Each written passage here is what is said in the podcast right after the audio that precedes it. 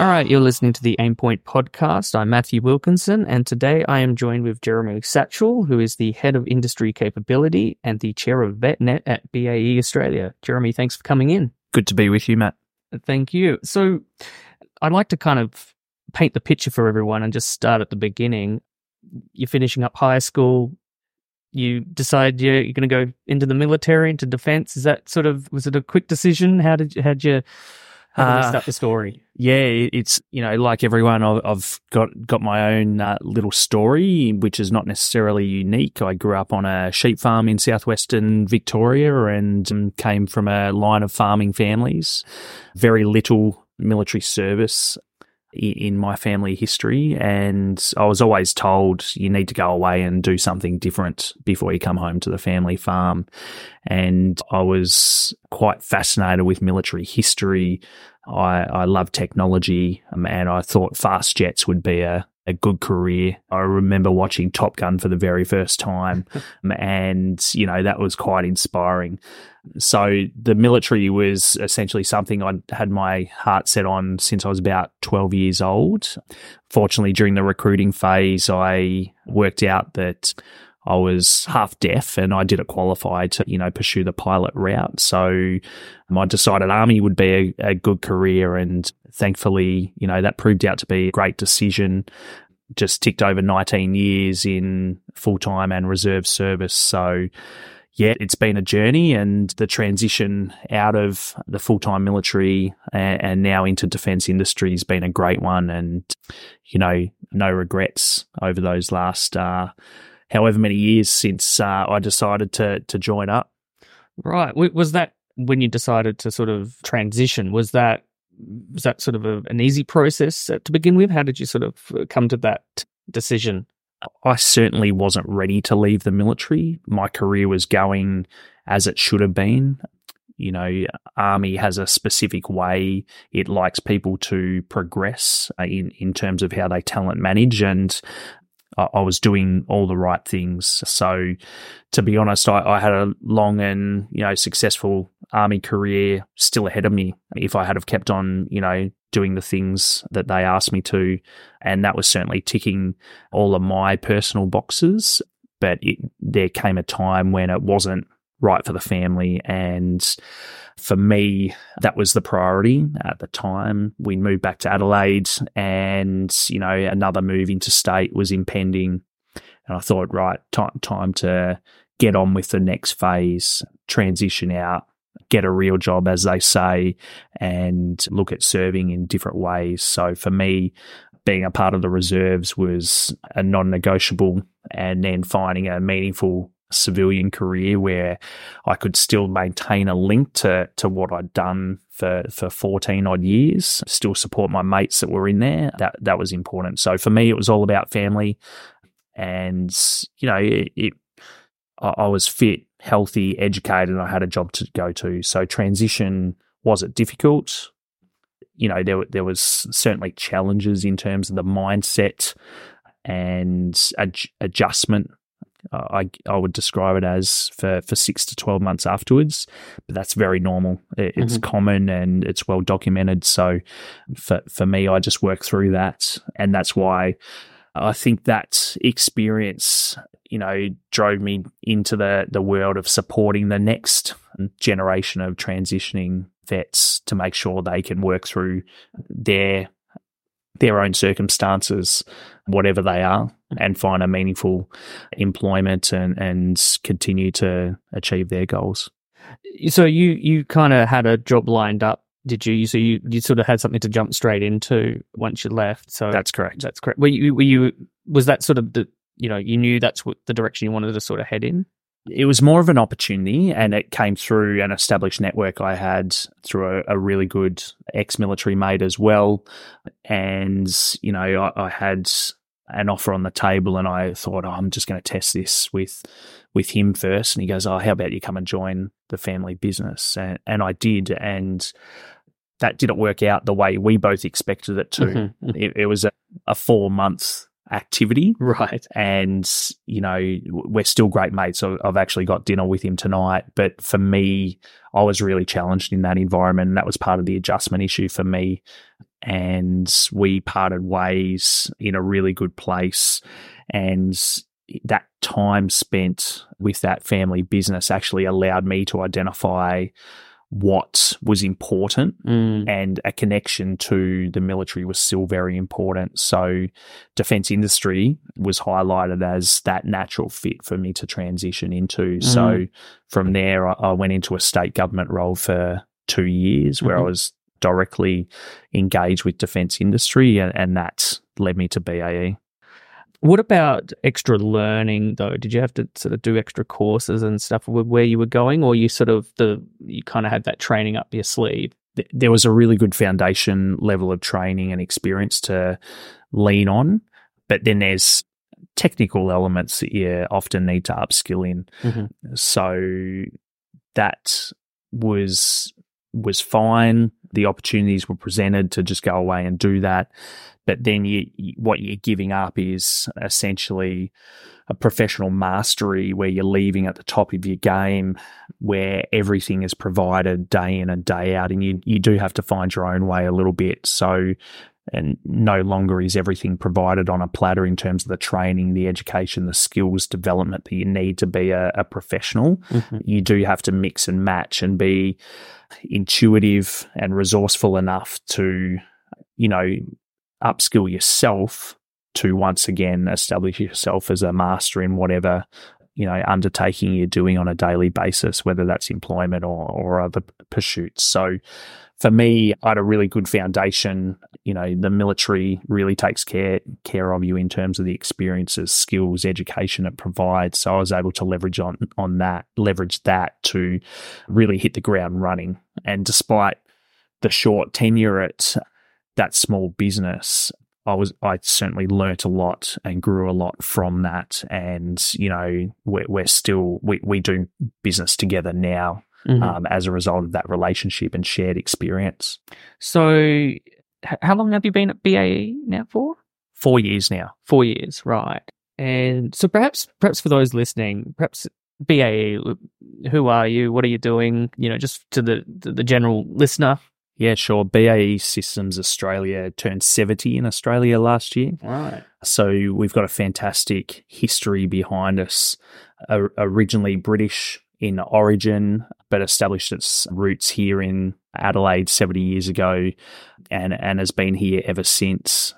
We, we're a diverse defence company and in Australia we have over 6,000 people delivering for the Commonwealth in, the maritime, air, land, and other security domains. So, very diverse, uh, large product range, serious capability in terms of our products and services that we offer. Globally, 90,000 people, London Stock Exchange listed with a, with a large presence in the UK. Uh, US, Saudi Arabia, and other Middle Eastern com- countries. So, you know, typically a global top four defense company. So, immense opportunities, very exciting place to work. Mhm. Uh, and yeah, I, I absolutely love it. Was it was it daunting day one? Sort of from where you where you'd come from. It was daunting in that I didn't know the business, Mhm. but it was was made less daunting because I knew some of the people Mhm. and they were my type of people. They were other veterans with a shared history.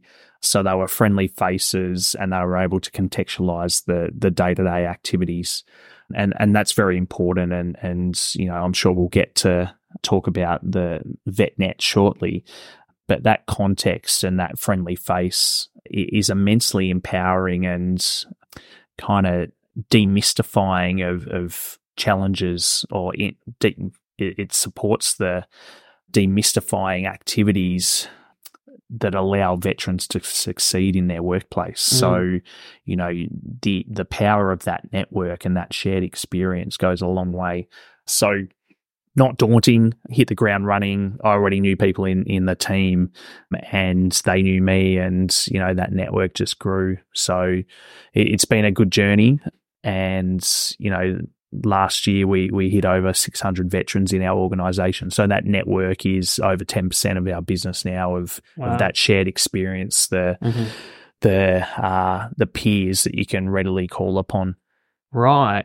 Well, I guess I guess yeah. Let, us perhaps expand on that. So networking obviously is is such a crucial part of this. So what, to perhaps tell me about VetNet and what what that involves. Yeah, VetNet uh, is our veteran employee reference group. Mm-hmm. Uh, so BAE has a very robust and ambitious diversity, equity, and inclusion agenda. Mm-hmm. Uh, we're a large business and, and, we want to make sure our people are well catered for. We want to be an employer of choice and we want to represent community appropriately. So, veterans is one of our three core groups. Mm-hmm. And humbled to be able to chair VetNet, which is our veteran focused organisation within BAE Systems Australia. It's evolved over the last four years from essentially a committee uh, championing uh, the various topics related to veterans affairs, uh, whether it be leave policies, cultural initiatives, line leader education, topics like that, to now being a, a focused reference group which is you know has a membership of over 600 as as I mentioned that can really support the assurance that BAE may, maintains its position as an employer of choice. For us, it, it's all about delivering for the customer. Veterans come directly from our customer base. Mm-hmm. So they understand that and they provide immense value to our business on a daily basis. The insight, the connectivity, the, the networking and friendships that they maintain is good for business. So it makes complete sense for us to employ more veterans. And that's a core focus of VetNet. Firstly, uh, employment, recruitment, and retention. Mm-hmm. And then, as an extension of that retention effort, is, the cultural aspect. So, ensuring they they are employed in a safe, inclusive environment where they they feel they can thrive and achieve their career goals. So, is there sort of specialized skills that you're looking for with, with the, the veterans in particular, or there's kind of different avenues? There's many different avenues. We we certainly aren't limited because we are a very diverse company mm. with with you know white collar staff ranging from project management through to engineering professions to through to the blue collar workforce, the the tradespeople. We, you know, with six thousand odd people on the books and significant growth to come, I think on, on last looking, there was 50 or 60 open jobs, and that, that's fairly common, ranging from those trades through to the, you know, the complex software engineer types. So what we see in veterans is a foundation that we can build upon. Mm-hmm. Uh, so we look at them as having potential, even though they not might not be hundred percent fit. We want to bring them in and then train them in the BAE way mm. to deliver, rather than you know going after that hundred percent fit candidate. The the veteran market offers us a really de-risked method of a, of approaching that because we we know them we know what what what they've done. We're able to translate their skill sets, their experiences, and we know that that fits well with our business requirements. So this is a program that when when even yourself came along was sort of there, or it sort of developed over the last few years. It was developed about six months after I started, mm-hmm. and I was lucky enough to be a, a founding member of the original committee and it, it, was the brainchild of some of our key leaders, Matt Jones and Gabby Costigan, who were absolute champions of veteran related issues and, and continue to be so. And they realized that we, we needed to do more and we mm-hmm. could do more. So it was it was a leadership activity from them to establish the group and then go about advoc- advocacy internally to challenge historical mindsets that you know veterans were broken or provided a you know represented a risk to our business as as the employee really changed that narrative to being veterans add value and can be our very best employees. And, and they did that very well in in very quick time. We've sought to build on that by bringing in additional partners and services to increase the employee value proposition. So, uh, so, some of these initiatives and partners have just been announced, but we feel that we've got a really compelling you know, compelling argument to make in terms of why someone should come and work at BAE uh, versus someone else in the defence landscape. Okay. Just sort of sidestep for a little bit. Given that 70 years in South Australia, do do you sort of see I guess you're, you're from Victoria, you say, but I'm going to plug South Australia here. How do you sort of see South Australia at the moment in terms of where it's uh, progressing with everything? Given the 70 years. Yeah, absolutely. So I'm still a Victorian because I haven't been in South Australia longer than what I was in Victoria. so I'm holding on to that. But uh, I, I, did make a choice to settle here because uh-huh. of the opportunity that um, that we have. It's despite some uncertainty in the defence landscape at the moment. Mm-hmm. We know there's immense opportunities coming, and BAE, because of that demand 70 years ago chose South Australia to be its first location in Australia, mm-hmm. but we've stayed ever since. And I think that's testament to the the defence industry related activity that continues to occur predominantly in and around Adelaide and the projects that are on the horizon of which we have a key part in delivering on behalf of the customer. So coupled with the emergence of Adelaide as a city. You know, it's a real global player now in terms of its culture and, you know, its offering from a you know, lifestyle point of view. It's a great place to be. So, you know, for veterans, I'd offer a strong recommendation. You know, consider South Australia as your transition home. There's lots of opportunities, and it's going to offer a lifestyle that that I know you'll enjoy. Well, I, I will I'll take that plug for South Australia for coming from a Victorian. So I think Mark Robinson is is uh, grinning right now listening to this. Absolutely. what about you know work life balance? Perhaps what what how does that sort of play into you know given where you once were to where you are now? Like do you do you feel that flexibility of you know going home and being recharged from from a day's work and there's social activities out, outside of that BAE offers etc absolutely. I think BAE ha- has a good balance in terms of the flexibility it offers to its employees through its, our hybrid working model but also gives gives us our space to be individuals as well. Mm-hmm. So I have a role which is connected globally. So I'm able to, you know, do a day's work in the office, go home, do evening meetings with the US or the UK, and, and then, you know, recoup that time the next day. And, you know, my leadership gives me that that space to be able to run my team the way I need to do it. It's a very trusting environment. And I think a lot of this comes from the fact that we we under, understand our customer.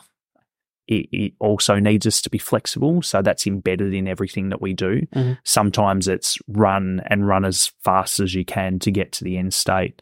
But when it when we don't have that demand, we can certainly take our foot off the pedal keep an eye on the objectives, keep pushing towards those objectives, but have the flexibility we need to, you know, enjoy our lives outside of the workplace. So it's it's very balanced and allows us, you know, to take advantage of of this is for Robbo again, the the lifestyle that Adelaide has to offer. if only its footy teams were better, but uh, you know. I was waiting for a football reference to, to sneak in there somewhere. In fact, I read read one of your profiles and it said that you're a, a keen uh, you, you coaching a team or something. Is that right? I, I was the president of a local club, which w- was an immense joy and certainly filled a, a big hole in terms mm-hmm. of that camaraderie that I lost when I uh, left the military and you know still get down and, and support the boys and girls when I can. So yeah, but big Collingwood fan. So uh, still still basking in glory at the moment. All right. Well, I'll have to let you off the hook on that one. But yeah, so what about though? Perhaps say if if you come on board as an employee uh, into BAE, you know, I guess there's there's growth basically for people who come into the company. Absolutely, it, it's because we are large and diverse, we talk a lot about squiggly careers. Mm-hmm. And it's really choose your own adventure. So, you know, in, in, my small team, I have people that are very ambitious and, mm-hmm. and want to progress, and, and they are veterans or active reservists. Mm-hmm. And I have others that are happy to turn up, do their job, do it really well, and you know keep on doing that because that suits their lifestyle without that associated ambition. And that's okay. The business recognizes that we are but a snapshot of society mm-hmm. and we need all types in order to operate effectively.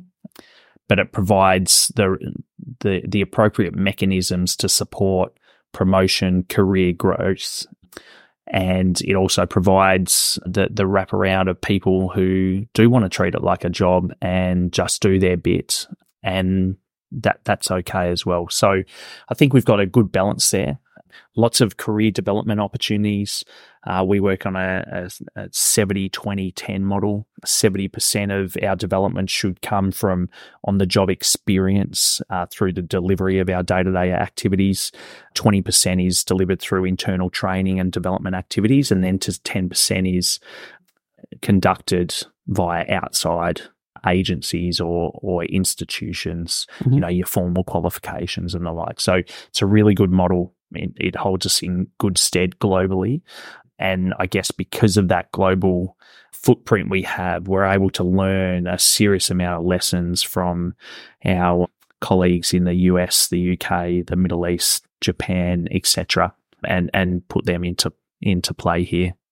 I know in the last podcast episode, Mark and Ben Shepherd spoke about, you know, some veterans sort of having an introverted quality to them. And, and, uh, Ben was sort of, I suppose, talking about, you know, if you kind of come forward and say, look, I'm not the people person, but put me in the corner and I'll quietly work. Is that something too like if, if people are just really upfront with, hey, look, this is the personality I, I give. You guys are happy to sort of you know mold that person into a into a position that works for them.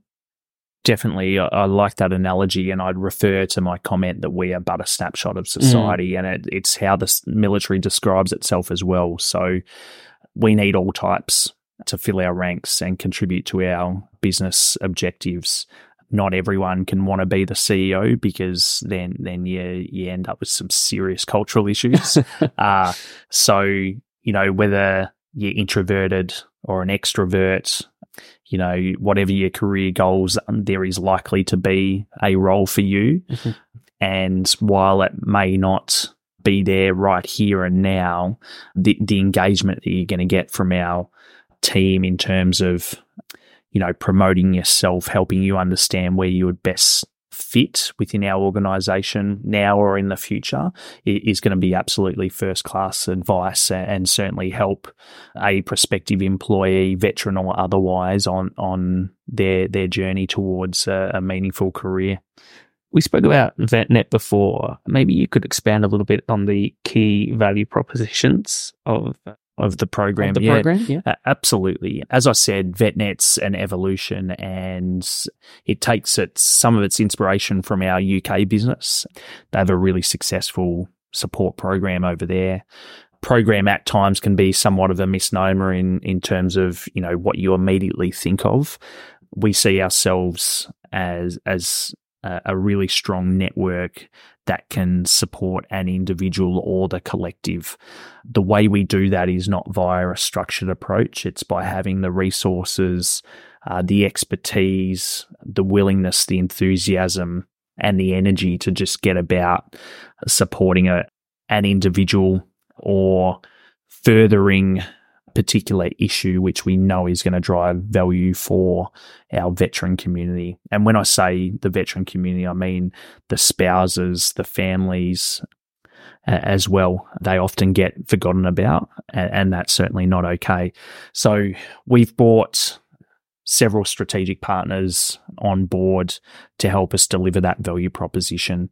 We have the Military and Emergency Services Health Australia team, which working with us to deliver a industry first veteran mentoring program. The reason it is industry first, it's unique because it brings that strong academic credibility that MESHA has and their existing programs through Mind Right, Story Right, and a cultural competence uh, training program is really going to enrich both the veteran mentee uh, and the mentor. Uh, so we're really excited to deliver that this year and then hopefully offer that to the market because we want to share. This isn't just about BAE; it's about the veteran community. Mm-hmm. So, so we're very big on sharing our learnings and our tools and processes. Aim points, you know, and thanks for the opportunity to be here today. Is another one. Robbo and I have spoken about the education aspect of veterans and the importance that upskilling has in terms of finding a meaningful uh, job or or career. So Aimpoint is on board as our RPL partner and certainly looking to exploit some of the other services that Aimpoint have to conduct line leader education. We, we know our our leaders still need some help in interpreting what a veteran is, what what does the word mean, what can I expect of a person. Mm. Then we've also got APOD, which would be well known to your audience. With you, with me, both of them are providing conduits for employees and, and upskilling potential candidates. Defence Bank through their industry partnership program, you know, we, which offers our employees broader than just the veteran community you know, unique access to some of Defence Bank services, right management as well, and our major charity partners in Legacy and Soldier On. So all of that together is a is a very rich environment for people to pick and choose what they may need in, in, relation to their individual circumstance. Do I need some financial advice? Do I need a, you know, to upskill and get a diploma of project management? Do I need to you know, take advantage of a mentoring opportunity to to grow in myself. We, we packaged that all all together, and we feel that that is quite a compelling story for the prospective employee. And that's why we, we strongly believe that we can provide the best home for a veteran versus, you know, others within the market. And, and we'll be absolutely ruthless in that pursuit. Mm-hmm. So, you know, very proud of that and we'll continue to bang the drum. But as I said, we want to share. We want others to to learn from our mistakes or take our learnings and adjust it to their organization. So it, it, it's good fun, but you know we've got the backing of our leadership mm-hmm. on a daily basis in delivering that. What what sort of advice do you have then for a veteran who is you know either they're you know, they're seeking right now or they're looking around? What would be sort of your key advice to them, regardless of sort of what job they're going for? Use your network. Mm-hmm for me, the best thing I ever did was reach out to people who had transitioned ahead of me and they provided me some unique insights that I'd, I'd never thought of in terms of approaching that transition journey. People are very willing to share their learnings and experience. So reach out to your mates that have gone before you. Don't settle easily. Uh, challenge yourself and challenge the market veterans are worth something. You mm. you as a candidate are worth something. It is a very competitive labour market out there at the moment, and and veterans can in you know if approach if they approach the situation correctly, they can ensure that they you know transition on an equal, if not better, in a better situation. So you know, also embrace the journey, like learn from it, allow yourself to grow and develop and remember, there's lots of resources out there to to leverage. If you get stuck along the way, it's okay. It's going to be difficult. It might you might fight find challenges that you didn't expect, but that network will rally around you and support mm. that. And that that goes for anyone transitioning out of you know a typical uh, institutionalized environment. So, what sort of future trends do you sort of see with veteran employment at the moment? Yeah, I think employers are starting to wise up to the value that veterans can bring to an organization. I note that there are many organizations uh, and ex service organizations that are really focused on the employment aspect, which I think is fantastic because the studies show that finding a meaningful job, career, really help veterans succeed in society post military service. So I think there's also a, a, changing landscape in society where they're recognizing that veterans have given a lot to their country. Mm. Thus, community is rallying around them as they continue their life's journey outside of the uniform service. So I think those two aspects firstly, the recognition that we should be doing more for the community. And we're seeing it with the first responder group at the moment, which unfortunately has been forgotten about or, or not recognized for so long. Right. They're now coming into the com- conversation as well, which I think is equally important. And that is driving the employment support Mhm. activities and the, the associated opportunities. So employers are, are deliberately targeting veterans as a candidate group Mhm. because they are understanding that they bring value through their skills and experience, their leadership qualifications and the like. So that's really valuable. And we're also getting some really good case studies out there. We're seeing some exceptional ex-military leaders in in public office or in positions of of power in, in public companies that are providing a great example. So I think that's great. And because it's competitive, it's encouraging companies to do more. Mm. So the internal employee value propositions are becoming richer, more generous, and thus the value of the veteran candidate and and then employee increases. So it's a natural groundswell for ourselves. We've always recognized that, but we're catching up with our policies and the overall value proposition Mm. for that veteran candidate.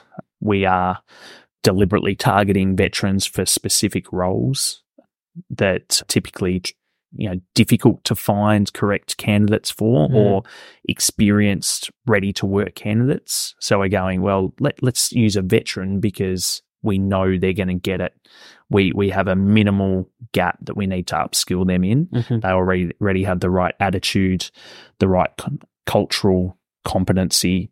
We know they're going to take less leave days, less sick day, not less leave days, less sick days. They're going to turn up to work on time. They're going to be disciplined. They're going to know how to communicate it correctly. So we're targeting in that space, and I think others are doing the same. So you know, collectively as an employ employer group, that provides a, a really rich hunting ground for the veteran candidate. Mm. So going back to my f- previous point in terms of advice, exploit that. Mm. Get what's best for you Mm. uh, a- and take the market trend as a positive that you are valued and you are wanted as an employee.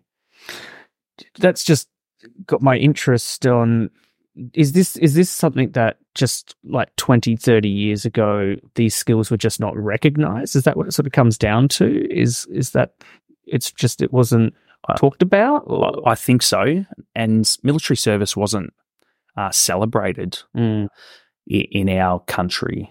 The you know going back to the Vietnam and immediately post Vietnam War era, it was the complete opposite. mm, Veterans were broken, they were damaged, they were not valued at all, and they they really struggled. And thankfully, society has corrected its ways, and it now recognises that service as you know being extremely valuable.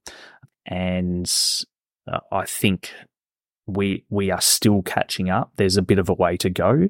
There's a balance between the American culture, which I think is one extreme of the the thanks and the value that they placed. It's it's nearly gone too far, mm, and where we are, which is you know still lagging behind just basic recognition and understanding. The British British society is a few years ahead of us in in some of the the trends, the programs that they run, and there's some learnings there for us, uh, Mhm. which are, are s- slowly filtering into our industry landscape. So yeah, it, it's there's still a bit of work to do, but even when we when we address those gaps, it's then about normalizing it and as I said, embracing the first responders and those those minority groups that do so much for society. Like the least we can do is after they've given their all through service, we provide them the opportunity to continue their career in a in in an adjacent field.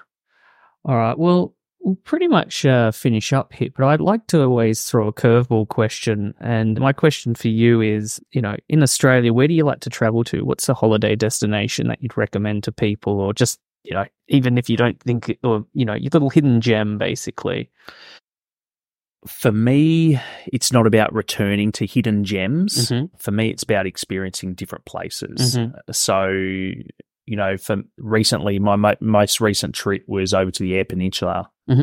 here in South Australia, and went to a little place called Tumby Bay. Oh yes, uh, well, well and truly off the beaten track, but um, that was a, a hidden gem. Mm-hmm. But uh, I like to go to different places. There's so mm-hmm. much to see and do going to the same place, I think is is a bit of a missed opportunity. Mm-hmm. But if I had to pick somewhere, it, it, it's probably back to where I spent a lot of my childhood, and that's Port Fairy in mm-hmm. southwest mm-hmm. Victoria. Right. the The weather's often terrible, but for the you know ten days of, of the year where it's absolutely glorious, you've mm-hmm. got a mm-hmm. great little seaside village, plenty of history, and good food and wine, and you know j- just a nice little relaxing spot. Oh, great. Okay, I'll, I'll look into that one. Well, Jeremy, thank you very much for, for this interview. And look, I, I guess I'm going to have to say it. good luck with Collingwood this year, and we'll, we'll see how that pans out for you. Back to back, 23 24. Thanks, Matt. thank you very much. Cheers.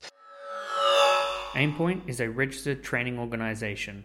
Its code is 45936. You can visit our website at www.aimpoint.edu.au. Thank you.